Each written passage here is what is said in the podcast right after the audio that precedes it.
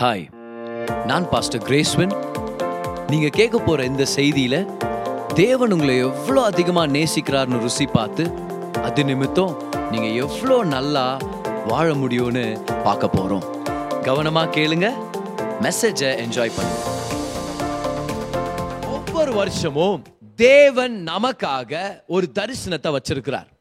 நம்ம சர்ச்சை ஆண்டவர் அப்படி தான் வழி நடத்திட்டு வந்துட்டு இருக்கிறார் ஒரு சில வருஷங்களாக.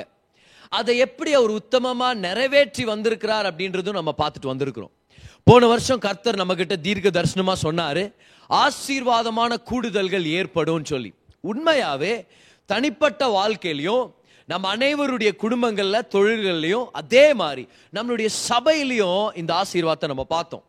எப்படி தேவன் பொருளாதாரத்தை அதிகமாக்கி, பொருட்களை அதிகமாக்கி, நம்முடைய ஊழியங்களை அதிகமாக்கி, ஊழியத்தின் எல்லைகளை அதிகமாக்கி, எவ்வளோ விஷயங்களை கர்த்தர் அதிகமாக்கி கொடுத்தார், ஆசீர்வாதமான கூடுதல்களை ஏற்படுத்தினார். அதே போல இந்த வருஷமும் தேவன் நம்ம சபைக்காக ஆன்லைன், ஆஃப்லைன், யாராக இருந்தாலும் நம்ம சர்ச்சோட கனெக்டடாக இருந்து டீச்சிங்ஸை கண்டினியூவாக ரிசீவ் பண்ணுறாங்க இல்லையா, அவங்களுக்கு கர்த்தர் இந்த தரிசனத்தை டிக்ளேர் பண்ணுறார். இப்போ இது எல்லா சபைக்கும் பொருந்தும்னு நம்ம சொல்ல முடியாது.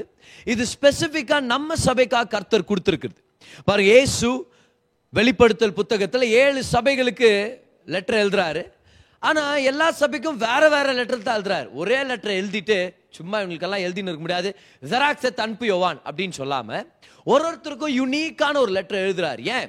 ஏன்னா ஒவ்வொரு சபையும் ஒரு வித்தியாசமான அசைன்மெண்ட் போட வேலை செஞ்சுட்டு இருக்குது. ஒரு வித்தியாசமான சீசனில் இருக்கிறாங்க. ஒரு டிஃப்ரெண்ட்டான ஒரு நோக்கத்தோடு அவங்க செயல்பட்டு இருக்கிறாங்க. அவங்கள்ட்ட இருக்கிற ரிசோர்ஸஸ் வேறு, ஜனங்க ஜனங்க வேறு, அந்த பட்டணத்துக்காக அவங்க கொடுக்க வேண்டிய அந்த விஷயங்கள் வேற மா வேற மாதிரி இருக்குது.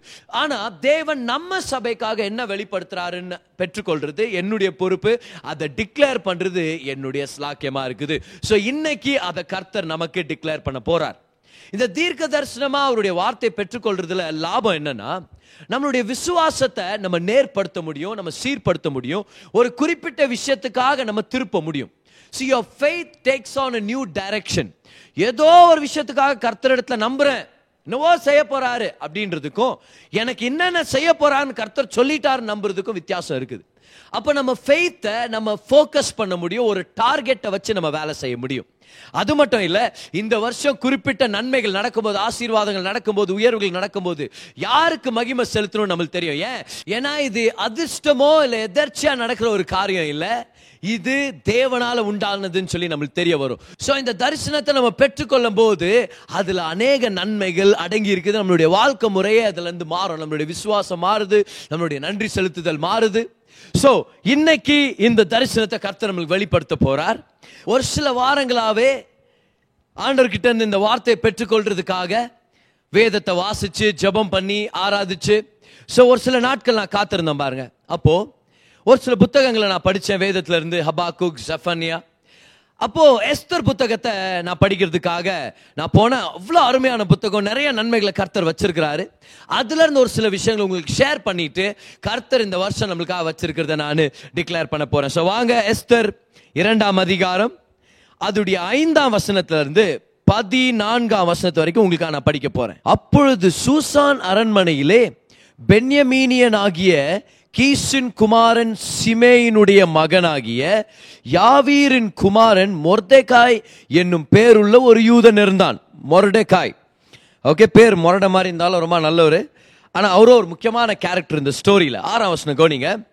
அவன் பாபிலோன் ராஜாவாகிய நெபுகத்நேசார் யூதாவின் ராஜாவாகிய எக்கோனியாவை பிடித்து கொண்டு போகிற போது அவனோட கூட எருசலேமிலிருந்து பிடித்து கொண்டு போகப்பட்டவர்களில் ஒருவனாயிருந்தான். நெபுகத்நேசர் யூதா பகுதியை சிறைப்பிடிச்சிட்டு போகும்போது அதுல ஒருத்தர் இந்த மொர்டெகாய். அவன் தன் சிறிய தகப்பன் குமாரத்தி ஆகிய அவங்க சித்தப்பா பொண்ணா இருக்கிற எஸ்தர் என்னும் அச்சாலை வளர்த்தான். இங்கிலீஷ் பைபிள்ல ஹடாசான்னு இருக்கும். ஸோ இந்த ஹடாசால தத்தெடுத்து வளர்க்கிறாரு. ஏன் பாருங்க, அவளுக்கு தாய் தகப்பன் இல்லை. அந்த பெண் ரூபவதியும் சௌந்தரியமுடையவளுமாயிருந்தாள். அவள் தகப்பனும் அவள் தாயும் மரணமடைந்த போது மொர்தெகாய் அவளை தன் குமாரத்தியாக எடுத்துக்கொண்டான். என்ன அருமையான ஒரு அண்ணனுடைய பாசம் இல்லையா? சித்தி சித்தப்பாவுடைய மகள், ஆனால் தன்னுடைய மகளாக ஏத்துக்கிறாரு.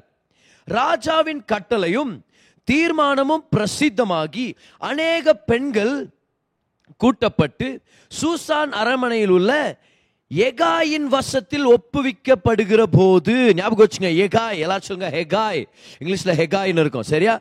எகாய் எகாய் ரொம்ப முக்கியமான நபர் பாருங்க இன்னைக்கு நம்மளுடைய ஸ்டடியில.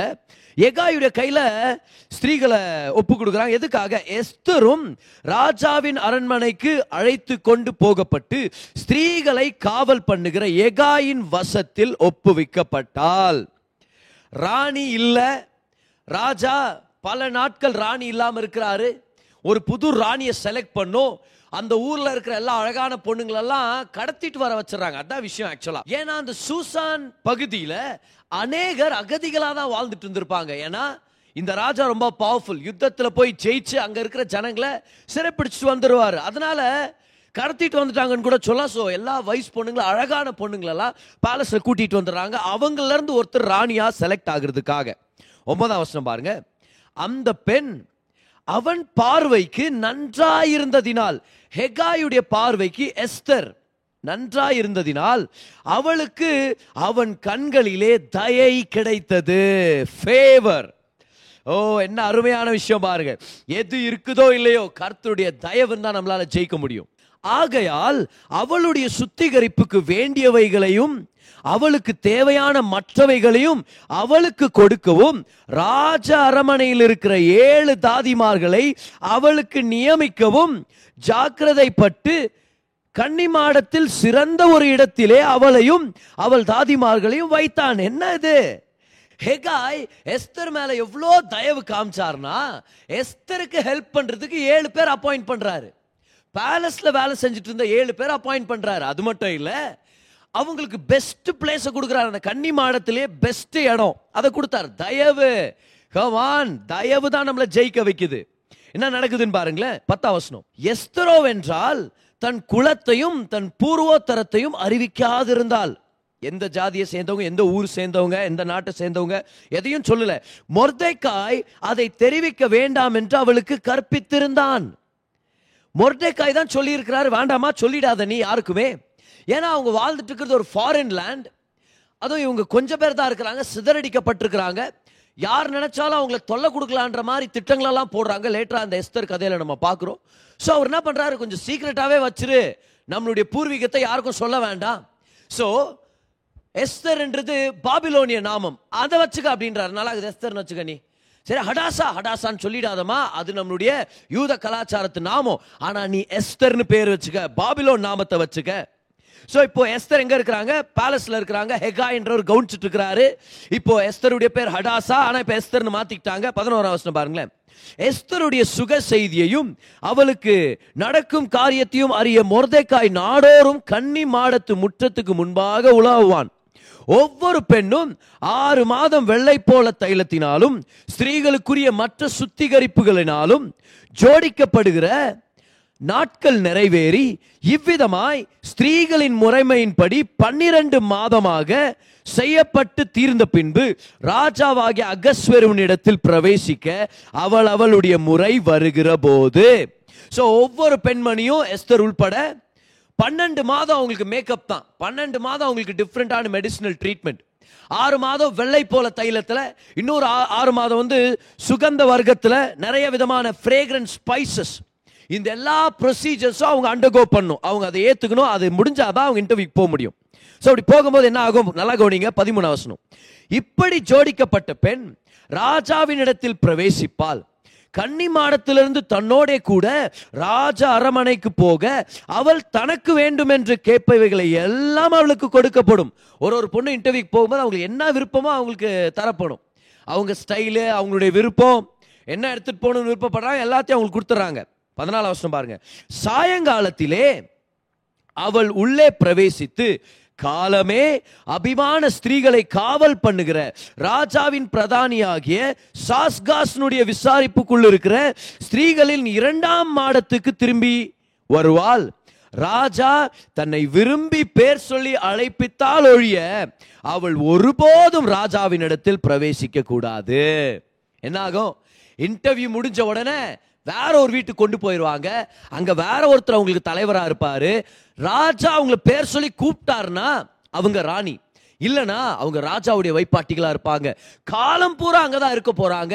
அவங்க பெற்றோர்களை பார்ப்ப பார்க்க போகிறாங்களா நம்மளுக்கு தெரியல, அவங்க வாழ்க்கை என்ன போ தெரியல, ஆனால் அங்கேயே அவங்க இருக்கணும். இதுதான் அன்னைக்கு நடந்த சம்பவங்களில் ஒரு முக்கியமான விஷயம் பாருங்களேன். ஸோ இதிலிருந்து எஸ்தருடைய பின்னிலையை நம்ம பார்த்தோம். ஹடாஷா யூத பெண், தகப்பனும் தாயும் இழந்துட்டாங்க.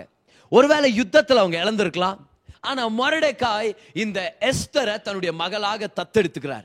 ஒரு அருமையான ஒரு அண்ணன் பாருங்க. ஸோ பாருங்க எஸ்தருடைய நிலைமை பாருங்க. ஒரு அனாதை இப்போ வேற ஒரு தேசத்தில் சிறைப்பட்டு இருக்கிறாங்க. அந்த இடத்துல இவங்களுக்கு சின்ன தேசம் தான், சின்ன ஜனக்கூட்டம் தான், ஆனால் சிதறடிக்கப்பட்டிருக்கிறாங்க. பாதுகாப்பு இல்லை. எவ்வளோ பாதுகாப்பு இல்லைன்னா பேரை கூட மாற்றி தான் சொல்லணுமா இருக்குது. ஏன்னா ஒரு எந்த மனுஷனாக இருந்தாலும் அவங்கள தாக்குறதுக்கு பிளான் பண்ணிட முடியும். லேட்டராக நம்ம இந்த ஸ்டோரியில் நம்ம பார்க்க முடியும். ரொம்ப ஈஸியாக அவங்கள அட்டாக் பண்ணிடலாம். அவங்களுக்கு பெரிய ஒரு பாதுகாப்பு இல்லை. ஸோ எஸ்தருடைய நிலைமையை பாருங்களேன் எப்படி இருக்குதுன்னு சொல்லி. இப்போது ஒரு நாள் எஸ்தருடைய வீட்டில் கதவு தட்டுற சத்தம் கேட்குது. யாராவது கன்னி பெண்கள் உங்கள் வீட்டில் இருக்கிறாங்களா நாங்கள் பார்க்கணும்னு என்னடான்னு பார்த்தா ஊரில் இருக்கிற எல்லா அழகான கன்னி பெண்களையும் சூசானில் இருக்கிற அந்த பேலஸ்குள்ளே கொண்டு வந்துட்டாங்க. ஏன்? ராஜாவுக்கு ராணியை தேர்ந்தெடுக்க போறோம், அதுல உங்க பொண்ணுல செலக்ட் ஆகுறாங்களான்னு பார்க்கலாம். செலக்ட் ஆகலனா அவங்க காலம் பூரா பேலஸ்ல இருக்கணும், காலம் பூரா ராஜாவின் வைப்பாட்டிகளா இருக்கணும். அவங்க அவங்க ராணியாக முடியலனா அவங்க வீட்டுக்கும் போக முடியாது. அவங்க வாழ்க்கையே ஒரு கேள்விக்குறிக்கு போயிடும். இந்த மாதிரி ஒரு நிலைமை எஸ்தருக்கு நடந்திருக்குது. ஒரு வேளை நல்லா ஞாபகம் வச்சுங்க பாருங்க. எஸ்தருக்கு கனவுகள் இருந்திருக்கலாமா? நிச்சயமா இருந்திருக்கும். நம்பிக்கைகள், எதிர்காலத்து ஆசைகள் இருந்திருக்குமா? இருந்திருக்கும். ஆனா பாருங்க தன்னுடைய வாழ்க்கை நிலைமையை பாருங்க. எஸ்தர் ஒரு விசுவாசத்து பெண்மணி. மொர்டெகாய் லேட்டரா விசுவாசத்தை எப்படி விசுவாசத்தை கொடுத்து ஊக்குவிக்குவார்னு பார்க்குறோம். அதே போல மொர்டெகாய் வளர்ப்பு தகப்பனா நிறைய விசுவாசத்தின் கதைகளை நிச்சயமா சொல்லி கொடுத்துருந்திருப்பார். இல்லைனா எஸ்தருக்கு ஃபாஸ்டிங் பத்தி எப்படி தெரிஞ்சிருக்கும், எஸ்தருக்கு ஜெபம் பத்தி எப்படி தெரிஞ்சிருக்கும், எஸ்தர் தயவை எப்படி நம்பியிருப்பாங்க, எஸ்தர் போல்ட்னஸ் எப்படி பெற்றுக்கொண்டிருந்திருப்பாங்க. ஆபிரகாம் கதையை படிச்சிருக்கிறாங்க, ஈசா கதையை படிச்சிருப்பாங்க, கேள்விப்பட்டிருப்பாங்க. யாக்கோபு யோசேப் கதைகளை கேள்விப்பட்டிருப்பாங்க, தாவீதுடைய கதைகளை கேள்விப்பட்டிருப்பாங்க. இது எல்லாம் அவங்க மூதாதையர் காலத்துல இருந்து அவங்களுக்கு அப்படியே ஒப்பிக்கப்பட்டிருக்கு பாரு இந்த கதைகள் எல்லாமே. எஸ்தர் விசுவாசத்து பெண்மணி. இவ்வளோ விசுவாசத்தின் எண்ணங்களும் கனவுகளும் தரிசனங்கள் உடைய எஸ்தர் அன்னைக்கு பேலஸ்ல இழுத்து கொண்டு வரும்போது தான் கூடவே அநேக அழகான கன்னிமார்கள் இருக்கிறாங்க. எல்லாரும் அழுதுட்டு இருந்திருப்பாங்க. அதுல ஒருத்தர் எஸ்தரா இருந்திருப்பாங்க. எஸ்தருடைய நிலைமை யோசிச்சு பாருங்க. ஒருவேளை நீங்க இன்னைக்கு எஸ்தர் மாதிரி ஃபீல் பண்றீங்களா? ஆமா பிரதர், எவ்வளோ கனவுகள், ஆண்டவரை நான் நம்புறேன், கர்த்தர் வாசல்களை திறப்பார் நான் நம்புறேன், இன்னைக்கு இந்த இடத்துல வந்து நான் நின்றுட்டு இருக்கிறேன், டுவெண்ட்டி டுவெண்ட்டி டூன்ற பேலஸ்ல வந்து நான் நின்றுட்டு இருக்கிறேன், எனக்கு இது நடக்குமா நடக்காதான்னு தெரியல, இந்த விஷயம் செய்ய முடியுமா முடியாதான்னு எனக்கு தெரியல, என்கிட்ட பொருட்கள் இல்லை, பொருளாதாரம் இல்லை, என்கிட்ட டேலண்ட் கூட இல்லை, எப்படி நான் ராணி ஆகுவேன், எப்படி நான் ஆளுகை செய்வேன், எனக்கு தெரியலையே அப்படின்ற கவலையில இருக்கிறீங்களா? உங்களுக்கு ஒரு நல்ல செய்தியை கொடுக்குறேன் கவனிங்க. எஸ்தர் அந்த பேலஸ்ல போகும்போது ஏற்கனவே எஸ்தர்க்காக ஹெகாய் அப்படின்ற ஒரு நல்ல நண்பர் அவங்களுக்காக காத்திருந்தார். இந்த ஹெகாய் யாரு? ராஜாவுக்கு கனெக்டடா இருந்தவர், இந்த பேலஸ் உடைய கல்ச்சரை புரிஞ்சுக்கிட்டவர். எஸ்தர் ராணி ஆகிறதுக்காக என்னென்ன தேவையோ, யார் யார் தேவையோ அந்த எல்லா சகாயத்தை சப்ளை பண்றதுக்கு அதிகாரம் உடையவரா இருந்தாரு. எஸ்தர் பேலஸ்குள்ள போறாங்க கேள்விக்குறியோட. ஹெகாய் ஏற்கனவே அங்க வெயிட் பண்ணி வந்து சொல்லிட்டு இருப்பாரு, உனக்காக நீ ராணி ஆகணும்ன்றதுக்காக எல்லாத்தையும் ஏற்படுத்த நான் ஆயத்தமா இருக்கிறேன். யார் இந்த ஹெகாய்?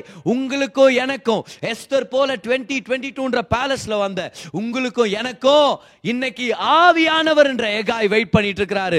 ஓ ஹalleluya. இருபது இருபத்தி இரண்டு குள்ள ஆவியானவர் உங்களுக்காக ஏற்கனவே வெயிட் பண்ணிட்டு இருந்தார். அவர் ராஜாதி ராஜாக்கு கனெக்டடா இருக்கிறார். உங்களுடைய உயர்வுக்காக, ஆளுமைக்காக என்னென்ன தேவையோ அது எல்லாத்தையுமே சேகரிச்சு வச்சு ஆயத்தமா இருக்கிறார். அவர் சொல்றாரு, நான் இருக்கிற உனக்காக இனி நீ அனாதை இல்ல, இனி உனக்கு ரிசோர்சஸ் இல்ல நீ சொல்லக்கூடாது, இனி உனக்கு பொருளாதாரம் இல்ல நீ சொல்லக்கூடாது, சரியான ஜனங்களுடைய இணைப்புகள் இல்லைன்னு சொல்லக்கூடாது, ராஜாதி ராஜாவோடவே இணைப்பு கொண்ட நான் வந்திருக்கிறேன், சரியான ஜனங்களை கொண்டு வருவேன், சரியான நேரத்தில் கொண்டு வருவேன், சரியான பொருட்களை நான் உனக்கு சப்ளை பண்றேன். டுவெண்ட்டி டுவெண்ட்டி டூல எஸ்தர் போல வந்திருக்கிறீங்களா? கேள்விகளோட, நம்பிக்கைகளோட, பயத்தோட கர்த்தர் உங்களை பார்த்து சொல்றாரு, the Holy Spirit is already waiting for you. ஆவியானவர் உனக்காக ஏற்கனவே வெயிட் பண்ணிட்டு இருக்கிறாரு. உன்னை செழிக்க செய்ய வல்லவரா இருக்கிறார். கரங்களை தட்டி அந்த ஆவியானவருக்கு நன்றி செலுத்துங்க பார்க்கலாம். Hallelujah. The Holy Spirit is already into twenty twenty-two. இவர் உங்களுக்கு சகலத்தையும் செய்து முடிக்க வல்லவராக இருக்கிறார். என்ன இருக்குதோ இல்லையோ, யார் இருக்கிறாங்களோ இல்லையோ, கேள்வி உங்களுக்கு எந்த மாதிரி பெருசா இருந்தாலும் பிரச்சனை இல்லை, ஆவியானவர் இருக்கிறார். இந்த டுவெண்ட்டி டுவெண்ட்டி டூல நீங்க ஆளுகை செய்யறதுக்காக, உங்களுக்கு சகாயம் பண்றதுக்காக ஆவியானவர் என்ற நண்பர் உங்களுக்காக காத்திருக்கிறார். You are stepping in to twenty twenty two and they you have the Holi spirit. அவர் உங்களை வரவேற்றுட்டு இருக்கிறார். கவலைப்படாதீங்க, தைரியமா இருங்க, தலை நிமிந்து வாழுங்க, நன்மையான காரியங்களை எதிர்பாருங்க. ஆவியானவர் தாமே அவருடைய ஊழியத்தோட உங்களுக்கு சகாயம் பண்றதுக்கு ஆயத்தமா வந்திருக்கிறார். எனக்காக அவர் காத்திருக்கிறார். இந்த எகாய் ஆவியானவருக்கு அடையாளம். பாருங்க, ஒரு சில பாயிண்டர்ஸ் நான் உங்களுக்கு கொடுக்கிறேன் இதே பாசேஜ்ல இருந்து. பாருங்க, ஹெகாய்ன்றது ஒரு நாமம் இல்ல, அது ஒரு டைட்டில். அவங்களுக்கு பேர் கூட கொடுக்கல பாருங்க, வெறும் டைட்டில் மட்டும் தான் கொடுத்திருக்காங்க. இப்போ ஆவியானவருக்கும் நாமம் இல்லையே, அவருக்கு டைட்டில்ஸ் தானே நம்ம கொடுத்திருக்கிறோம். இல்லைன்னா இயேசு கொடுத்திருக்கிறார், தேற்றரவாளன், போதகர், வழி நடத்துறார். இது எல்லாமே நம்ம அவர் கொடுத்த டைட்டில். பரிசுத்த ஆவியானவர் அப்படின்றது கூட ஒரு டைட்டில் தானே. அப்போ எகாய் நம்ம பரலோகத்து பரிசுத்த ஆவியானவருக்கு அடையாளமா இருக்கிறார். எகாய் ராஜாவின் மனவாட்டியை ஆயத்தப்படுத்துறவரா இருக்கிறார். அதே போலதான் ஆவியானவர் ராஜாதி ராஜாவின் மனவாட்டியாகிய சபையை இன்னைக்கு ஆயத்தப்படுத்துற அந்த வேலையில ஈடுபட்டு இருக்கிறார். He is into preparing the bride for Christ. எப்படி எலியேசர் ரெபேக்காவை ஆயத்தப்படுத்தி ஈசாக்கு கொண்டு வந்தாரோ, அதே போல ஆவியானவர் இன்னைக்கு மனவாட்டியான சபையை ஆயத்தப்படுத்தி சபையை பெரிதாக்கி இன்னும் அநேக ரட்சிக்கப்படும்படி வல்லமைகளை கொடுத்து, வரங்களை கொடுத்து, சபையை பயன்படுத்தி தேவனுக்காக, ராஜாதி ராஜாவுக்காக ஒரு மனவாட்டியை ஆயத்தப்படுத்திட்டு இருக்கிறாரு. அவர் தான் ஸ்திரீகளின் பாதுகாவலன், அவர் தான் ஸ்திரீகளை பராமரிக்கிறார், அவர் தான் ராஜாவின் மனவாட்டியை பாதுகாத்து பராமரிச்சு தயார்படுத்துறவராக இருக்கிறார். யார் அது? ஆவியானவர். அவர் எஸ்தருக்கு செய்த ஒரு சில காரியங்களை பாருங்களேன். பாருங்க, அவர் ரொம்ப தயவா இருந்தாங்க. ஏன்னா ஆவியானவர் நம்ம மேல இன்னைக்கு தயவா இருக்கிறார். ஏசு கிறிஸ்துவின் ரத்தத்தின் நிமித்தம் அவர் நம்ம மேல தயவா இருக்கிறார். நம்ம பக்தினால இல்ல, நம்மளுடைய பெர்ஃபார்மன்ஸ்னால இல்ல, அவருடைய தயவுனால, அவர் நம்ம மேல அவருடைய கிருபையினால, இயேசுவின் ரத்தத்தினால நம்ம மேல தயவு காட்டுறார். சோ ஆவியானவர் நம்ம மேல தயவு காட்டுறார். எஸ்தர் மேல எப்படி ஹெகாய் தயவு காட்டினாரோ என்ன மாதிரி ஒரு தயவு பாருங்களேன். ஏழு பேர் வேலைக்காரிங்களை எஸ்தருக்கு அப்பாயிண்ட் பண்ணி கொடுக்குறார். பாரு, நீங்க நினைக்கலாம், வெதர் என் பிஸ்னஸ் வேற லெவலுக்கு போகணும்னா எனக்கு ஒரு சில கனெக்ஷன்ஸ் வேணும், ஒரு சில நபர்களை நான் சந்திக்கணுமா இருக்குது, ஒரு சில பேர் கூட எனக்கு இன்ட்ரடக்ஷன் கிடைச்சா ரொம்ப நல்லா இருக்கும், ஒரு கனெக்ஷன் கிடைச்சா நல்லா இருக்கும். ஏன் கவலைப்படுறீங்க? ஆவியானவர் உங்களுக்கு சரியான இணைப்புகளை கொண்டு வருவார். He knows who you need for the fulfillment of your destiny. He knows whom to bring. யாரை கொண்டு வரணும், யார் மூலமா வழி நடத்தணும், யார் மூலமா வாசல்களை திறக்கணும்னு ஆவியானவருக்கு தெரியும். அவர் சரியான இணைப்புகளை உங்களுக்காக வச்சிருக்கிறார். He has the right people for you. Come on, யாராவது கை உயர்த்தி பெற்றுக்கொள்ளுங்க பார்க்கலாம். சரியான ஜனங்க என்ன தேடி வருவாங்க. அதே போல ஆவியானவர் அவங்க எல்லாரையும் சரியான இடத்துல கொண்டு போய் விட்டார், சிறந்த இடத்துல கொண்டு போய் விட்டாராம். பார், நம்மளுடைய எல்லா ஞானத்தையும் ஒட்டுமொத்தமா சேர்த்து, நம்மளுடைய திறமைகள், தாளந்துகள், கனெக்ஷன்ஸ் எல்லாத்தையும் வச்சு சரியான நேரத்தில் சரியான இடத்துல நம்மளால கொண்டு போய் வைக்க முடியாது. ஆவியானவர் வேணும். அவர் நம்மளை ரைட் பிளேஸ், ரைட் டைம்ல கொண்டு போய் விடுவார். அதுதான் சக்சஸ்க்கான முக்கியமான ஒரு ரகசியம். Right place, right time. ஆவியானவர் அதை செய்வார். அது மட்டும் இல்ல பாருங்க, எகாய் என்ன பண்ணாரு? எஸ்தருக்கு ஆறு மாதம் வெள்ளை போல தைலத்துல ஒரு அபிஷேகத்தை கொடுத்தார். இது எதுக்கு அடையாளம் தெரியுமா? வெள்ளை போலதான் அபிஷேக எண்ணெயுடைய முதல் வஸ்து, முதல் இன்கிரீடியன்ட். எக்ஸோடஸ் முப்பதுல பாருங்க, அதுல போட்டிருக்கோம், வெள்ளை போலதான் முதல் இன்கிரீடியன்ட் அபிஷேக எண்ணெயை தயாரிக்கும் போது. சோ இது எதுக்கு அடையாளம்? ஆவியானவர் டுவெண்ட்டி டுவெண்ட்டி டூக்காக, நீங்க ஆளுகை செய்யணுன்றதுக்காக உங்களை அபிஷேகிச்சிருக்கிறார். Come on, the anointing of the Holy Spirit belongs to you. ஆவியின் வரங்கள், ஆவியானவருடைய வல்லமை, அவருடைய சத்துவம், அவருடைய ஞானம், வழி நடத்துதல், இது எல்லாமே உங்களுக்கு அவைலபிளா இருக்குது. யாராவது கைவிருத்தி சொல்லுங்க பார்க்கலாம். டுவெண்ட்டி டுவெண்ட்டி டூல கர்த்தர் வச்சிருக்கிற நோக்கத்தை நிறைவேற்றுறதுக்கான ஆவியானுடைய வல்லமையும் அபிஷேகம் என்னிடத்துல இருக்குது. Hallelujah. He has anointed you. ஆவியானவர் அபிஷேகிக்கிறவராக இருக்கிறார். வெள்ளை போல தைலத்தில் மட்டும் இல்ல, வேற ஒரு சில சுகந்த வர்க்கத்தினால அப்படின்னு பார்க்கிறோம். நம்ம ஃப்ரேக்ரன்ஸ் ஸ்பைசஸ், இதெல்லாம் எது அடையாளம்? எபேசியர் அஞ்சு ரெண்டுல படிக்கிறோமே, ஏசு நமக்காக சுகந்த வாசனையாக பிதாவின் இடத்துல நமக்காக அங்கீகரிக்கப்படுகிறார்னு சொல்லி. So he is the sweet smelling favor. அப்போ இயேசுவுடைய ஃபினிஷ்ட் வொர்க் உடைய ரெவலேஷன் ஆவியானவர் நமக்கு தர்றார். இதனால நோட் பண்ணிக்கங்க, ஆவியானவர் இயேசுவுடைய ஃபினிஷ்ட் வொர்க் உடைய ரெவலேஷனை கொடுத்து கொடுத்து கொடுத்து நம்மளுடைய வாழ்க்கையில் அவருடைய சுகந்த வாசனை தெரிகிற மாதிரி செய்றார். எங்க போனாலும் தயவு கிடைக்கிற மாதிரி, எங்க போனாலும் விசேஷத்தை கவனிப்பு கிடைக்கிற மாதிரி ஆவியானவர் ஏற்படுத்துறார். இது எல்லாமே என்னது? ஹெகாய் எஸ்தருக்கு செஞ்சது ஆவியானவர் நமக்கு செய்ய போறாரு. இருபது இருபத்தி இரண்டு ன்ற பேலஸ்ல வந்து பயத்தோட கேள்விகளோட வந்திருக்கீங்களா?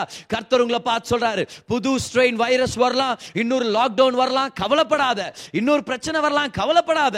ஆனா இருபது இருபத்தி இரண்டு குள்ள நீ வரதுக்கு முன்னாடியே நான் உனக்காக ஆயத்தமா இருக்கிறேன். பரலோகத்து ஹெகாய் உனக்காக ஆயத்தமா இருக்கிறேன். சரியான ஜனங்களை கொண்டு வருவேன், சரியான இடத்துல கொண்டு போவேன், அபிஷேகத்தினால் நிரப்புவேன், வெளிப்பாடுகளால நிரப்புவேன். என்ன வேணுமோ, நீ ராணி ஆகிறதுக்கு என்ன வேணுமோ, நீ ராஜாவா ஆளுகை செய்யறதுக்கு என்ன வேணுமோ அது எல்லாத்தையும் செய்யறதுக்கு நான் ரெடியா இருக்கிறேன். ஏன்? ஏன்னா எல்லா அலங்கார பொருட்களும், எல்லா ஆபரணங்களும், எல்லா சொத்துக்களும், எல்லா நகைகளும் என்னுடைய கண்ட்ரோல்ல இருக்குது, என்னுடைய அத்தாரிட்டியில இருக்குது. ஆவியானவர் தான் பரலோகத்து ஐஸ்வர்யத்தை நிர்வாகிக்கிறவரா இருக்கிறார். He is the manager for the riches of heaven. வாங்க நான் உங்களுக்கு இந்த வசனத்தை காமிக்கிறேன். யோவான் பதினாறாம் அதிகாரம் பதிமூணாம் வசனத்திலிருந்து பதினஞ்சாம் வசனம் வரைக்கும் படிக்கிறேன், கவனிங்க. சத்திய ஆவியாகிய அவர் வரும்போது சகல சத்தியத்திற்குள்ளும் உங்களை நடத்துவார். அவர் தம்முடைய சுயமாய் பேசாமல் தாம் கேள்விப்பட்டவைகளை யாவையும் சொல்லி வரப்போகிற காரியங்களை உங்களுக்கு அறிவிப்பார். பாருங்க, ஆவியானவரை பத்தி பேசிட்டு இருக்கிறார். பேசிட்டு இருக்கும் போதே ஒரு முக்கியமான டீட்டெயில இயேசு சொல்றாரு, கவனிங்க. பதினான்காம் வசனத்துல, அவர் என்னுடையதில் எடுத்து உங்களுக்கு அறிவிப்பதினால் என்னை மகிமைப்படுத்துவார். பதினஞ்சாம் வசனம், பிதாவினுடையவைகள் யாவும் என்னுடையவைகள், அதனாலே அவர் என்னுடையதில் எடுத்து உங்களுக்கு அறிவிப்பார் என்றேன். இயேசு கிட்ட இருக்கிறது எல்லாத்தையும் நமக்கு டிஸ்ட்ரிபியூட் பண்ணுவார். கம் ஆன், பரிசுத்த ஆவியானவர் யாரு? பரலோகத்து ஐஸ்வர்யங்களுடைய நிர்வாகி. He is the manager of heaven's riches. இன்னைக்கு ஹெகாய் எப்படி ராஜாவுடைய எல்லா ஆபரணங்களும், எல்லா மேக்கப் விஷயங்களும், எல்லா வித அலங்காரங்களும் அவருடைய அண்டர்ல இருந்துச்சோ, அதே போல ஆவியானவர் இன்னைக்கு டுவெண்ட்டி டுவெண்ட்டி டூல உங்களை வெல்கம் பண்ணி சொல்லிட்டு இருக்கிறார். என்ன வேணும் உனக்கு? உன் தரிசனத்துக்கு என்ன வேணும்? லட்சங்கள் வேணுமா? கோடிகள் வேணுமா? ஜனங்க வேணுமா? பொருளாதாரம் வேணுமா? பொருட்கள் வேணுமா? இணைப்புகள் வேணுமா? எல்லாத்தையும் நான் உனக்கு ஏற்படுத்தி கொடுக்க போறேன். ஏன்? நான் யார் தெரியுமா? பரலோக ஐஸ்வர்யத்தின் நிர்வாகி நான். எதெல்லாம் இயேசு உனக்காக சிலுவையில செஞ்சு முடிச்சாரோ அதெல்லாம் டிஸ்ட்ரிபியூட் பண்றதுக்கு நான் வந்திருக்கிறேன். நான் கரங்களை தட்டி அந்த ஆவியானவருக்கு நன்றி செலுத்துங்க பார்க்கலாம். ஓ, அன்னைக்கு ஹெகாய் எஸ்தரை பார்த்து என்ன சொல்லியிருப்பாரு? கவலைப்படாத எஸ்தர், உன் மேல நான் தயவு வச்சிருக்கிறேன், உன்னை எனக்கு ரொம்ப பிடிச்சிருக்குது, நீ ராணி ஆகணும்ன்றதுக்காக நான் எல்லாத்தையும் செஞ்சு கொடுக்குறேன், உன்னை நான் உயர்த்த போறேன். அதே போல ஆவியானவர் நம்மளை பார்த்து சொல்லிட்டு இருக்கிறாரு, நான் இருக்கிறேன். டுவெண்ட்டி டுவெண்ட்டி டூல உன் வாழ்க்கை ஒரு மாற்றுதல் அனுபவிக்கணும்னா உனக்கு என்னென்ன தேவையோ அதை செய்யறதுக்கு நான் ஆயத்தமா இருக்கிறேன். நான் ப்ரொவைட் பண்றேன், நான் ப்ரொடெக்ட் பண்றேன், நான் வழி நடத்துறேன். Come on, hallelujah. ஆவியானவர் எஸ்தர் கூட இருந்தார், ஹெகாய் எஸ்தர் கூட இருந்தார். எஸ்தர் வாழ்க்கையில் என்ன ஆச்சு? என்ன ஆச்சு? ரெடியா இருக்கீங்களா பாக்குறதுக்கு? Come on, ஆவியானவர் எஸ்தரோட இணைஞ்சிட்டார். ஆவியானவருடைய எல்லா ப்ரொவிஷன் எஸ்தருக்கு அவைலபிளா இருக்கு. அப்ப என்ன பதர் ஆச்சு எஸ்தருக்கு? ஏன் நம்ம தானே எஸ்தர், சொல்லுங்க சொல்லுங்க என்ன ஆச்சு? வாங்க படிக்கலாம். ரெண்டாம் அதிகாரம் அதுடைய பதினஞ்சுல இருந்து நான் படிக்கிறேன் பாருங்க. மொர்தெகாய் தனக்கு குமாரத்தியாய் ஏற்றுக்கொண்டவளும் அவன் சிறிய தகப்பனாகிய அபியேலின் குமாரத்தியுமான எஸ்தர் ராஜாவினிடத்தில் பிரவேசிக்கிறதற்கு முறை வந்த போது, ஓ, ஏதோ ஒரு மாற்றம் நடக்க போகுது. ஆயத்தமா இருக்கிறீங்களா? A shift is coming. அவள் ஸ்திரீகளை காவல் பண்ணுகிற ராஜாவின் பிரதானியாகிய ஹெகாய் நியமித்த காரியமே அல்லாமல் வேறொன்றும் கேட்கவில்லை. எஸ்தருக்கு தன்னை காண்கிற எல்லார் கண்களிலும் தயை கிடைத்தது. என்னவோ நடக்க போது, ஒரு மாற்றம் ஏற்பட போது. பதினாறாம் வசனம், அப்படியே எஸ்தர் ராஜாவாகிய அகஸ்வேரு அரசாளுகிற ஏழாம் வருஷம் தெபெத் மாதமாகிய பத்தாம் மாதத்திலே ராஜாவினிடத்தில் அரமனைக்கு அழைத்து கொண்டு போகப்பட்டால். பாருங்க, நாலு வருஷம் ராஜா ராணி இல்லாம இருக்கிறார், ஆனா ஒரு மாற்றம் நடக்க போகுது. ஹalleluya, a shift is coming. Come on somebody. பதினேழாம் வசனம், ராஜா சகல ஸ்திரீகளை பார்க்கிலும் எஸ்தர் மேல் அன்பு வைத்தான், சகல கன்னிகைகளை பார்க்கிலும் அவளுக்கு அவன் சமூகத்தில் அதிக தயையும் பட்சமும் கிடைத்தது. ஆகையால் அவன் ராஜ கிரீடத்தை அவள் சிரசின் மேல் வைத்து அவளை வஸ்தியின் ஸ்தானத்திலே பட்டத்து ஸ்திரீ ஆக்கினான். எஸ்தர் ராணியாக முடிசூட்டப்பட்டால் ஒரு மாற்றம் ஏற்பட்டுச்சு தன்னுடைய வாழ்க்கையில, ஒரு ஷிஃப்ட் வந்துருச்சு. ஓ, ஏழையா இருந்தவங்க இப்போ மிக ஐஸ்வர்யங்கள் நிறைஞ்சவங்களா மாறிட்டாங்க. யாருக்குமே தெரியாதவங்க உலகத்திலே அந்தஸ்து வாய்ந்த ஸ்திரீயாக மாறிட்டாங்க. ஓ, எந்த இடத்துலயுமே பாதுகாப்பு இல்லாதவங்க நூத்தி இருபத்தி ஏழு நாடுகளுக்கு அவங்க ஒரு தலைவியா மாறிட்டாங்க. நேசிக்கப்படாம ஒரு அநாதையா இருந்தவங்க இப்போ உலகத்திலே மிக வல்லமையான மனுஷனால நேசிக்கப்படுகிறாங்க, அன்பு செலுத்தப்படுறாங்க. என்ன நடந்துச்சு? அவங்க வாழ்க்கையில ஒரு மாற்றம் ஏற்பட்டுச்சு. அவங்க வாழ்க்கையில ஒரு மாபெரும் திருப்பம் ஏற்பட்டுச்சு. அவங்க வாழ்க்கையில ஒரு மகா மாற்றம் ஏற்பட்டிருக்குது. இந்த புத்தகத்தை படிக்கும் போது, இந்த பேசேஜை படிக்கும் போது நான் ஜெபம் பண்ண, ஆவியானவரே எங்க சபைக்கு ஒரு பெரிய திருப்பத்தை கொண்டு வாங்கல, எங்க பொருளாதாரத்துல ஊழியங்கள்ல வாசல்ல திறந்து கொடுத்து உன்னதங்களை கொண்டு போய் இன்னும் கோடிக்கணக்கான ஜனங்க ரட்சிக்கப்படுறதுக்கு எங்களை ஒரு சேனலாக ஆயுதமாக பயன்படுத்துங்கன்னு சொல்லி ஒரு ஷிஃப்ட்டுக்காக ஜெபம் பண்ணேன். அது மட்டும் இல்லை, இந்த சபையை சேர்ந்த ஒவ்வொருத்தருக்கும், Petra worship centre online offline family எல்லாருக்குமே கர்த்தர் ஒரு மாற்றத்தை கொண்டு வந்தா நல்லா இருக்குமே. ஏழையா இருக்கிற நம்ம ஐஸ்வர்யவான்களா மாறலாம், வியாதியஸ்தர்களா இருக்கிறவங்க வியாதி இல்லாம சுக வாழ்க்கையை நம்ம கண்டடைய முடியுமே, ஒண்ணுமே இல்லாத நம்ம அந்தஸ்து வாய்ந்தவங்களா இருக்க முடியும், தோல்வியில வாழ்ந்துட்டு இருக்கிற நம்ம வெற்றிக்குள்ள போக முடியுமே. நம்ம எல்லாருக்காகவுமே ஆவியானோர் ஒரு மாற்றத்தை கொண்டு வந்தா நல்லா இருக்கும்னு சொல்லி நான் ஜெபம் பண்றேன், நான் ஜெபம் பண்ணிட்டு இருக்கிறேன். ஏன் நம்ம ஒரு மாற்றத்தை பத்தி பேசிட்டு இருக்கிறோம் தெரியுமா? ஏன்னா ஆவியானவர் எஸ்தரோட இருக்கும்போது ஒரு மாற்றம் ஏற்பட்டது போல நமக்கு ஒரு மாற்றம் ஏற்படாதா? ஏற்படலாமே. ஏன் இதை பத்தி பேசிட்டு இருக்கிறோம் நம்ம? ஏன் ஆயத்தமா இருக்கிறீங்களா? டுவெண்ட்டி டுவெண்ட்டி டூ உடைய ஆவியானவருடைய தீர்க்க தரிசன வார்த்தை பெற்றுக்கொள்றதுக்காக இதுதான் இந்த வருஷம் கர்த்தர் Petra worship centre online offline ஃபேமிலிக்காக வச்சிருக்கிற வாக்குத்தத்த வார்த்தை.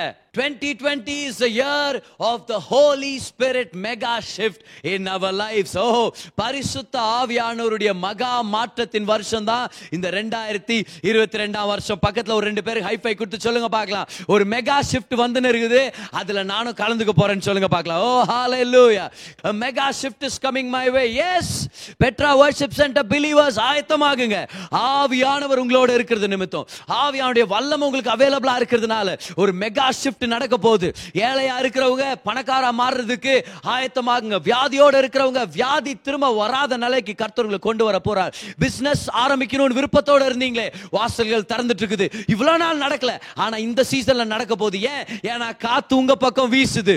கர்த்தர் உங்க பக்கம் சுவாச காத்து அனுப்பிட்டு இருக்கிறார். கர்த்தர் உங்களுக்காக திருப்பங்களை ஏற்படுத்திட்டு இருக்கிறார். இவ்வளவு நாள் நடக்கலையே, டாக்டர் சொல்லிட்டாங்க, பதர் ஓ இவ்வளவு நாள்னு சொல்லிட்டாங்க, ஓ சாகர வரைக்கும் சொல்லிட்டாங்க. கர்த்தர் சொல்றார், நான் ஒரு மாற்றத்தை கொண்டு வந்துட்டு இருக்கிறேன். இது ஒரு மகா மாற்றம். ஏன் தெரியுமா மகா மாற்றம்? ஏன்னா இருபது இருபத்தி இரண்டுல எப்படி இருந்தாலும் மாற்றம் வரப்போகுது, ஆனா நான் கொண்டு வர்றதுனால அது கண்டிப்பா நான் கொண்டு வந்ததாக உனக்கு தெரிய வரும். ஏன்னா அது அவ்வளோ பெருசா இருக்க போகுது, ஏன்னா அது அவ்வளோ பிரமாண்டமா இருக்க போகுது, ஏன்னா அது அவ்வளோ அற்புதமா இருக்க போகுது. A mega shift is coming your way in Jesus name. ஹalleluya. வாங்க ஜெபம் பண்ணிரலாம், ஜெபம் பண்ணிரலாம். அந்த செய்தியை தொடர்றதுக்கு முன்னாடி நம்ம ஜெபம் பண்ணிரலாமா? வாங்க. ஆவியானவரே, நீங்க எங்க வாழ்க்கையில இன்வால்வா இருக்கிறதுக்காக நன்றி. டுவெண்ட்டி டுவெண்ட்டி டூல எங்களோட இருந்து எங்களுக்காக மகா மாற்றங்களை ஏற்படுத்துறதுக்காக நன்றி. பொருளாதாரத்தில் ஒரு மகா மாற்றம் ஏற்படட்டும், கமான் பெற்றுக்கொள்ளுங்க. தொழில் ரீதியா மகா மாற்றங்கள் ஏற்படட்டும் ஆண்டவரே. எங்க அழைப்புல ஊழியத்துல மகா மாற்றங்கள் ஏற்படட்டும். எங்க குடும்பத்துல சமாதானத்துல மகா மாற்றங்கள் ஏற்படட்டும். ஒரு மெகா ஷிஃப்ட் ஆண்டவரே, இது நடக்கும் போது ஜனங்களுக்கு தெரியணும் இது உங்களால மட்டும்தான் சாத்தியம்னு சொல்லி ஆவியானவரை நாங்க நம்புறோம், நாங்க விசுவாசிக்கிறோம். பிதா குமாரன் பரிசுத்த ஆவி நாமத்தினால ரெண்டாயிரத்தி இருபத்தி ரெண்டு வருஷத்தை ஆவியானவருடைய மகா மாற்றத்தின் வருஷமாக நாங்க டெடிகேட் பண்ணி நாங்க பெற்றுக்கொள்கிறோம் ஆண்டவரே. In Jesus name, in Jesus name. கரங்களை தட்டி இன்னொரு முறை கர்த்தருக்கு நன்றி செலுத்துங்க. ஆமா, ஒரு மெகா ஷிஃப்ட் உங்களை நோக்கி வந்துன்னு இருக்குது. அதை மிஸ் பண்ணிடக்கூடாது, அதை மிஸ் பண்ணிடக்கூடாது, அதை மிஸ் பண்ணிடக்கூடாது. மிஸ் பண்ண முடியுமா பிரதர்? முடியும். எப்போ? அதை விசுவாசிக்கலானா? ஏன்னா இந்த தீம் வரும்போதே ஒரு சில குரல்கள் உங்களுக்கு கேட்கும், சத்தங்கள் கேட்கறதுலாம் உனக்கு இல்லை, நீ சும்மா சந்தோஷப்பட்டுக்காத, நீ ஐஃபை கொடுக்காத, உன் வீட்டில் வைஃபையே வேலை செய்யலை, காசே கட்டல, நீ ஐஃபை வேறு கொடுக்குறியா, நீ உனக்கெல்லாம் நடக்காது, அந்த விசுவாசிக்கு நடக்கும், இந்த பாஸ்ட்டுக்கு நடக்கும், உனக்கெல்லாம் நடக்காது, நீ பாஸ்டிங் பண்ணி எவ்வளோ நாள் ஆச்சு தெரியுமா, எஸ்தர் பாஸ்டிங் பண்ண பொண்ணு நீ பண்ணுறியா, இவ்வளோ குற்றமான எண்ணங்கள் வரும். நம்பர் ஒன் கிரைட்டீரியா பிலீவ், விசுவாசிங்க. பக்கத்தில் பார்த்து சொல்லுங்க, நான் நம்புறேன் எனக்கு ஒரு ஷிஃப்ட் நடக்கும்னு சொல்லுங்க பார்க்கலாம். நான் நம்புறேன் கர்த்தர் நிச்சயமா ஒரு ஷிஃப்ட் கொடுப்பார். கர்த்தர் ஒரு ஏற்படுத்துவார், ஒரு மகா மாற்றத்தை ஏற்படுத்த ஒரு வல்லவராக இருக்கிறார். அவருக்கு தேவை என்னது? நம்மளுடைய நம்பிக்கை. நம்ம விசுவாசிக்கணும், இல்லைன்னா அதை மிஸ் பண்ணிட வாய்ப்பு இருக்குது. அநேக கேள்விகள் ஒரு அன்னைக்கு மோசேக்கு வந்துச்சு பாரு. ஒரு நாள் வனாந்திரத்தில் ஜனங்களாம் கறி சாப்பாடு கேட்குறாங்க. கறி சாப்பிட்டு எவ்வளோ நாள் ஆயிடுச்சு, நான் மோசே இங்கே கூட்டின்னு வந்துட்டேன் மனுஷனா நீ அப்படின்னு. மோசேக்கு என்னப்பா ஆச்சு? நாண்டவரே எல்லாம் கறி கேட்குறாங்களா? ஆண்டு சொல்ல என்ன கவலைப்படுற மோசே, ஒரு நாள் ரெண்டு நாள் இல்லை ஒரு மாதம் அவங்க வச்சு சாப்பிட்ற மாதிரி கறி தரேன்னாரு. மோசே கேட்குறாரு, நடக்கிற காரியமாண்டவர் இதெல்லாம், எங்கள்கிட்ட இருக்கிற ஆடு மாடுங்களை அச்சா கூட அவளை கிடையாது. இமேஜின் பண்ணுங்க, முப்பது லட்சம் ஜனங்களுக்கு ஒருவேளை சோறு போடுறதுக்கு எவ்வளோ ஆகும்னு கணக்கு போடுங்க சும்மா, உங்களால் முடிஞ்சா.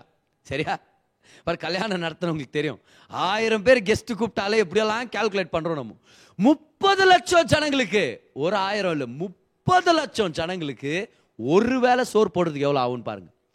முப்பது லட்சம் ஜனங்களுக்கு ஒரு வேளை கறியில, முப்பது லட்சம் ஜனங்களுக்கு ஒரு நாள் மூணு வேளை கறியில, முப்பது லட்சம் ஜனங்களுக்கு முப்பது நாள் கறி.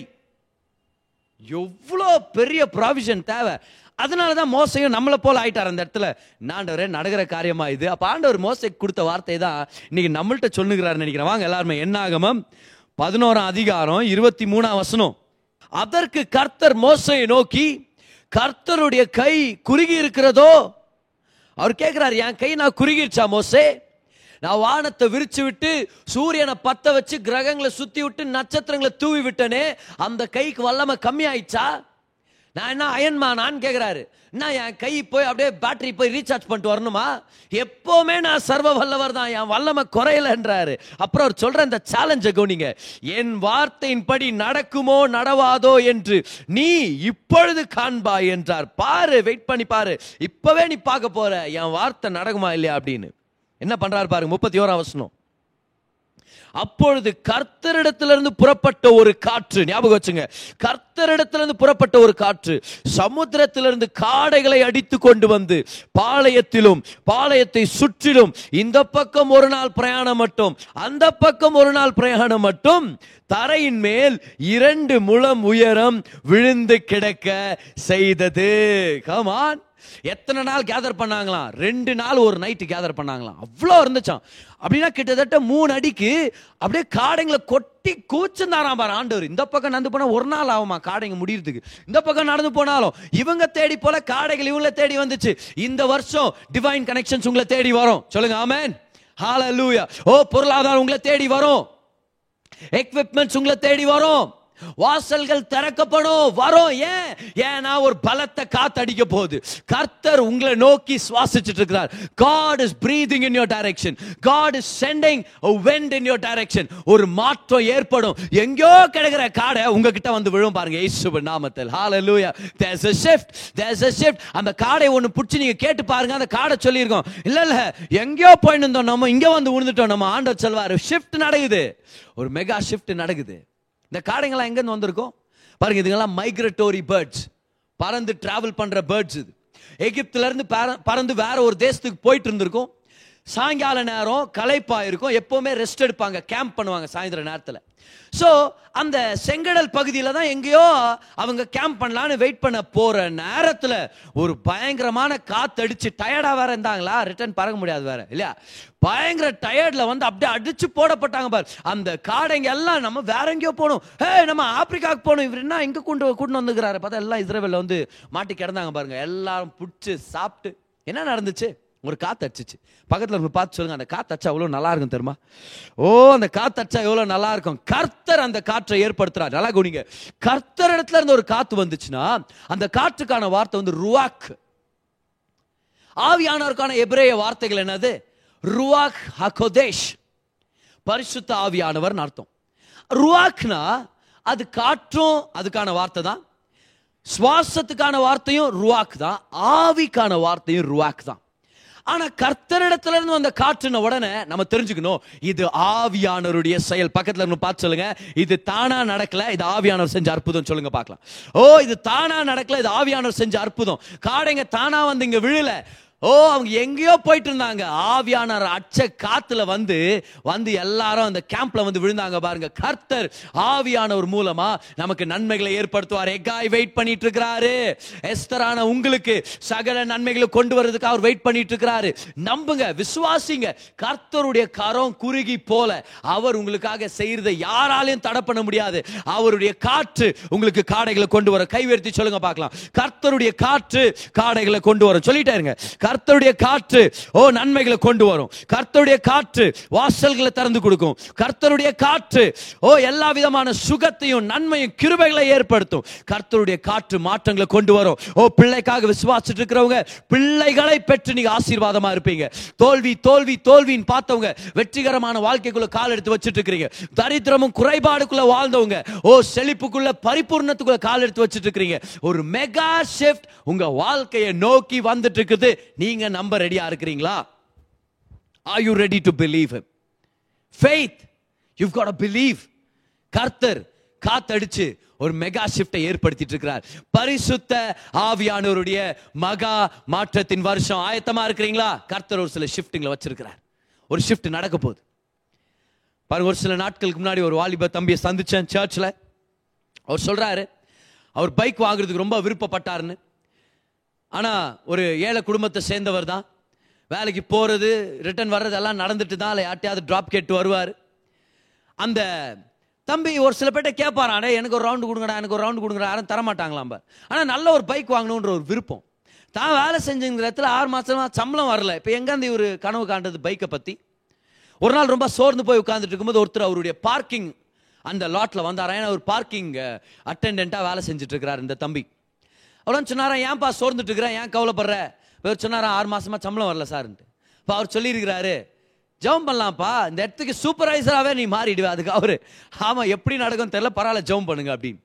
நல்லா கவனிங்க, ஒரு சில நாட்களுக்கு அப்புறம் காலையில் அந்த தம்பிக்கு ஒரு ஃபோன் கால். என்னன்னு, இங்கே பார்க்கிங் லாட் என்டையர் இந்த ஃபெசிலிட்டிக்கே சூப்பர்வைசரை தேடிட்டு இருக்கிறோம், உன்னை தான் நியமிச்சிருக்கிறோம், வந்து உன்னுடைய புது பொசிஷனில் ஜாயின் ஆகு, நீ தான் இந்த பார்க்கிங் லாட்டுடைய இந்த பிரான்ச்சுடைய ஹெட் சூப்பர்வைசர் நீ தான்.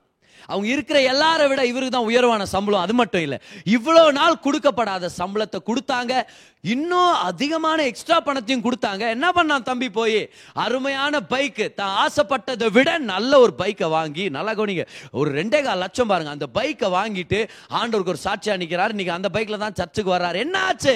ஒரு ஷிஃப்ட் ஆச்சு, ஒரு மாற்றம் ஏற்பட்டுச்சு. ஆவியானவருடைய மகா மாற்றம் ஏற்பட்டுச்சு. எத்தனை பேர் ஆயத்தமா இருக்கிறீங்க? இந்த மகா மாற்றம் உங்க வாழ்க்கையில் நன்மை கொண்டு வரும். ஒருவேளை எஸ்தர் மாதிரி நீங்க ஃபீல் பண்ணிட்டு இருக்கலாம். இல்ல பிரதர், என்கிட்ட ஸ்பெஷல் டேலண்ட் இல்ல, ஒரு ஸ்பெஷலான எக்ஸ்பீரியன்ஸ் கூட இல்லை, எப்படி என்ன செலக்ட் பண்ணுவாங்க, இவ்வளோ பேர் இருக்கிறாங்களே, எனக்கு அந்த உயர்வு வருமா, நான் ஏதாவது செய்ய முடியுமா? கர்த்தருக்காக கர்த்தர் செய்வார். அவருடைய தயவு உங்களை வேறுபடுத்தி காமிக்கும். அவருடைய தயவு உங்களை பிரத்யேகப்படுத்தி காமிக்கும். அவருடைய தயவு உங்க மேல ஷைன் ஆகும். அவருடைய தயவு உங்களை விசேஷமாக காமிக்கும். இதுதான் நடந்துச்சு நம்ம சர்ச்சில் இருக்கிற ஒரு அருமையான சகோதரிக்கு. ஒரு சில நாட்களுக்கு முன்னாடி சபையில் ஒரு டெஸ்டிமனி அவங்க ஷேர் பண்ணாங்க.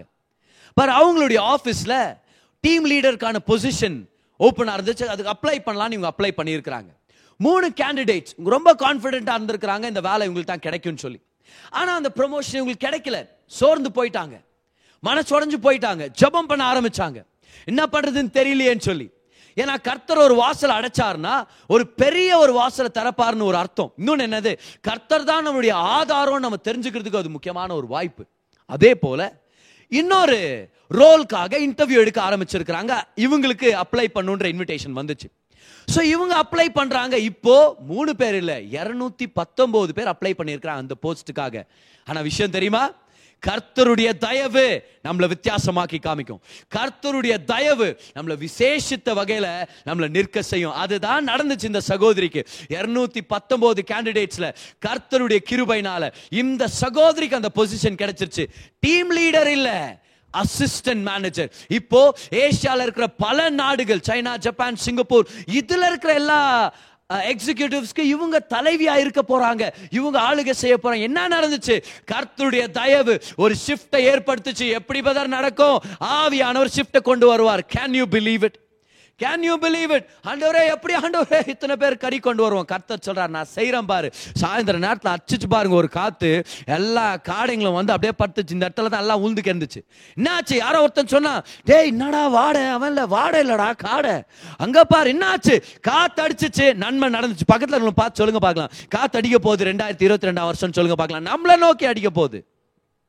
Come on. That's the wind of the Holy Spirit. சொல்லுங்க, தீமை என் கூட சேர்ந்து டிக்ளேர் பண்ணுங்க. சொல்லுங்க பார்க்கலாம், ரெண்டாயிரத்தி இருபத்தி ரெண்டாம் வருஷம் என்ன வருஷம்? பரிசுத்த ஆவியானவரின் மகா மாற்றத்தின் வருஷம். கைவேற்றி சொல்லுங்க இன்னொரு தடவை, பரிசுத்த ஆவியானவரின் மகா மாற்றத்தின் வருஷம். இங்கிலீஷ்ல சொல்லுங்க, this is the year of the Holy Spirit's mega shift in our lives. Hallelujah. Come on, கரங்களை தட்டி கர்த்தருக்கு நன்றி செலுத்துங்க. கர்த்தர் நல்லவர். முதலாவது விசுவாசிக்கணும். ரெண்டாவது ரகசியம் என்ன தெரியுமா? சமர்ப்பிக்கப்பட்டவங்களா இருக்கணும். எஸ்தர் ரெண்டு பதினஞ்சுல படிக்கிறோம், ஹெகாய் சொன்னதை தவிர்த்து எஸ்தர் வேற எதுவுமே தன்னுடைய ஆடையாக, ஆபரணமாக, பர்ஃப்யூமாக அணிஞ்சுக்கணும்னு அவங்க விருப்பப்படலையா. அப்ப எஸ்தர் சொன்னாங்க, ஐயா எல்லாரும் அவங்கவுங்க விருப்பப்பட்டதை போட்டாங்க, ஒரு ஒருத்தரும் போட்டி போட்டுக்கிட்டெல்லாம் எடுத்துக்கிட்டாங்க ஆபரணங்களை, நான் உங்களுக்கு சப்மிட் பண்றேன். உங்களுக்கு ராஜாதி ராஜாவை தெரியும், உங்களுக்கு எல்லா கல்ச்சரும் தெரியும், இந்த பேலஸுடைய கல்ச்சர் தெரியும், அவருக்கு என்ன பிடிக்கும் பிடிக்காது உங்களுக்கு தான் தெரியும். நான் சப்மிட் பண்றேன், நான் சரண் அடைகிறேன். Hegai you lead me, Hegai you guide me, Hegai you teach me. இன்னைக்கு நம்ம சொல்லலாம், ஆவியானவரே எனக்கு சொல்லி கொடுங்க. ஏன்?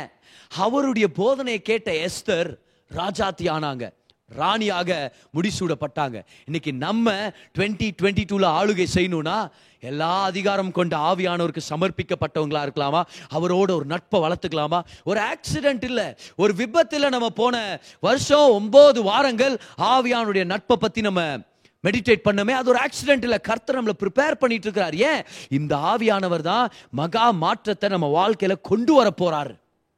ஒரு திருப்பம் ஏற்பட போகுது, ஒரு திருப்பம் ஏற்பட போகுது. But you have to surrender, you have to submit. சரணடைங்க, விட்டு கொடுங்க, கீழ்படிங்க. ஒவ்வொரு நாளும் அவர்கிட்ட நட்பை வளர்த்துங்க, அவர்கிட்ட அதிகமாக பேசுங்க. அவர் இருந்துட்டார்னா யார் இருக்கிறாங்களோ இல்லையோ, என்ன இருக்குதோ இல்லையோ, அவர் உங்களுக்கு செஞ்சு காமிப்பார். அவர் உங்களை ஆளுகை செய்கிறவராக மாற்றுவார். ஒரு மகா மாற்றம் வந்துட்டு இருக்குது. ஆவியானவருக்கு அர்ப்பணிப்பு இல்லைன்னா அந்த மகா மாற்றத்தை நம்ம மிஸ் பண்ணிட முடியும். ஆனால் ஒரு ஷிஃப்ட் வந்துட்டு இருக்குது. ஆமென். கவலைப்படாதீங்க, வழியே இல்லாத மாதிரி தெரியும், அவரே வழியாக வரவும் அவர் தயாராக இருக்கிறாரு.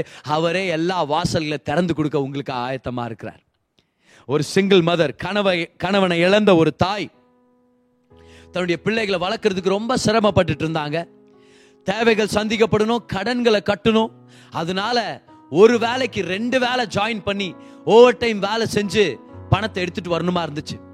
ரொம்ப கஷ்டப்பட்டு இருந்தாங்க, அது ஒரு ஸ்ட்ரகிளா இருந்துச்சு. அவங்களுக்கும் நேரத்தை செலவழிக்கிறதுக்காக ஃப்ரீ டைம் இல்லை, தான் பிள்ளைகளை கவனிச்சுக்கிறதுக்கும் ஃப்ரீ டைம் இல்லை, தன்னுடைய அருமையான பிள்ளைகளை நேசிக்கிறதுக்கும் நேரம் இல்லை பாருங்க. ஆனா இவங்க கர்த்தரை விசுவாசிக்கிற ஒரு சகோதரி, கர்த்தர்கிட்ட எல்லா வழிகளும் இருக்குது நம்புற ஒரு சகோதரி, கர்த்தர் நல்லவர் நம்புற ஒரு சகோதரி, கர்த்தர் ஒரு ஷிஃப்ட் அவங்க வாழ்க்கையில ஏற்படுத்தினார் பாருங்க. அவங்க பக்கத்து வீட்டில் இருக்கிற தம்பதியர் ஒரு நாள் அவங்கள சாப்பாட்டுக்கு இன்வைட் பண்ணாங்களாம் பாருங்க. பெரிய பழக்கம்லாம் இல்லை, ஆனால் எப்போது காம்பவுண்ட் முன்னாடி பார்த்தா ஹாய் பாய்ன்னு சொல்லி வாழ்த்திப்பாங்க, அவ்வளோதான். ஆனால் அன்னைக்கு நைட்டு போய் நல்லா வயிறு நிறைய அவங்களும் அவங்களுடைய பிள்ளைகள் சாப்பிட்ட பிறகு அவங்கள விருந்துக்கு அழைச்சா அந்த தம்பதியினர் அவங்கள பார்த்து சொன்னாங்களாம், நீங்கள் ரொம்ப அருமையான தாயாக இருக்கிறீங்க, ரொம்ப ஒரு மிகப்பெரிய உள்ளத்தோட செயல்படுற ஒரு தாய், ரொம்ப ஹார்ட் ஒர்க்கிங் ஒரு மதர், நீங்கள் இவ்வளோ நல்லா உங்கள் பிள்ளைகளை பார்த்துக்கிறீங்க, இவ்வளோ கஷ்டப்படுறீங்க நாங்கள் பார்க்குறோம், உங்கள் வாழ்க்கையை கொஞ்சம் சுலபமாக மாற்றலாம் நீங்கள் உள்ளத்தில் தோணுச்சு, அதனால தான் உங்களுக்கு ஒரு புது கார் நாங்கள் வாங்கி கொடுத்துருக்குறோம்னு சொல்லி அந்த காருடைய கீஸை கிஃப்ட் பண்ணாங்களாம். இந்த தாய்க்கு மகிழ்ச்சி. பழைய காரை வித்துட்டு கடன்களெல்லாம் அடைச்சிட்டாங்க, எக்ஸ்ட்ராவா பணம் வேணும்னு சேர்ந்து அந்த வேலையிலேருந்து குவிட் பண்ணிட்டாங்க. ஒரே வேலை, நல்ல சம்பாத்தியம், புது கார், பிள்ளைகளோட நேரத்தை செலவழிச்சாங்க, அவங்களுக்காக நேரத்தை ஒதுக்குனாங்க. வாழ்க்கை அருமையான ஒரு பாதையில் வந்துருச்சு. என்னாச்சு? ஒரு ஷிஃப்ட் ஏற்பட்டுச்சு. ஆனால் அது மட்டும் இல்லைங்க, கதை தொடருது.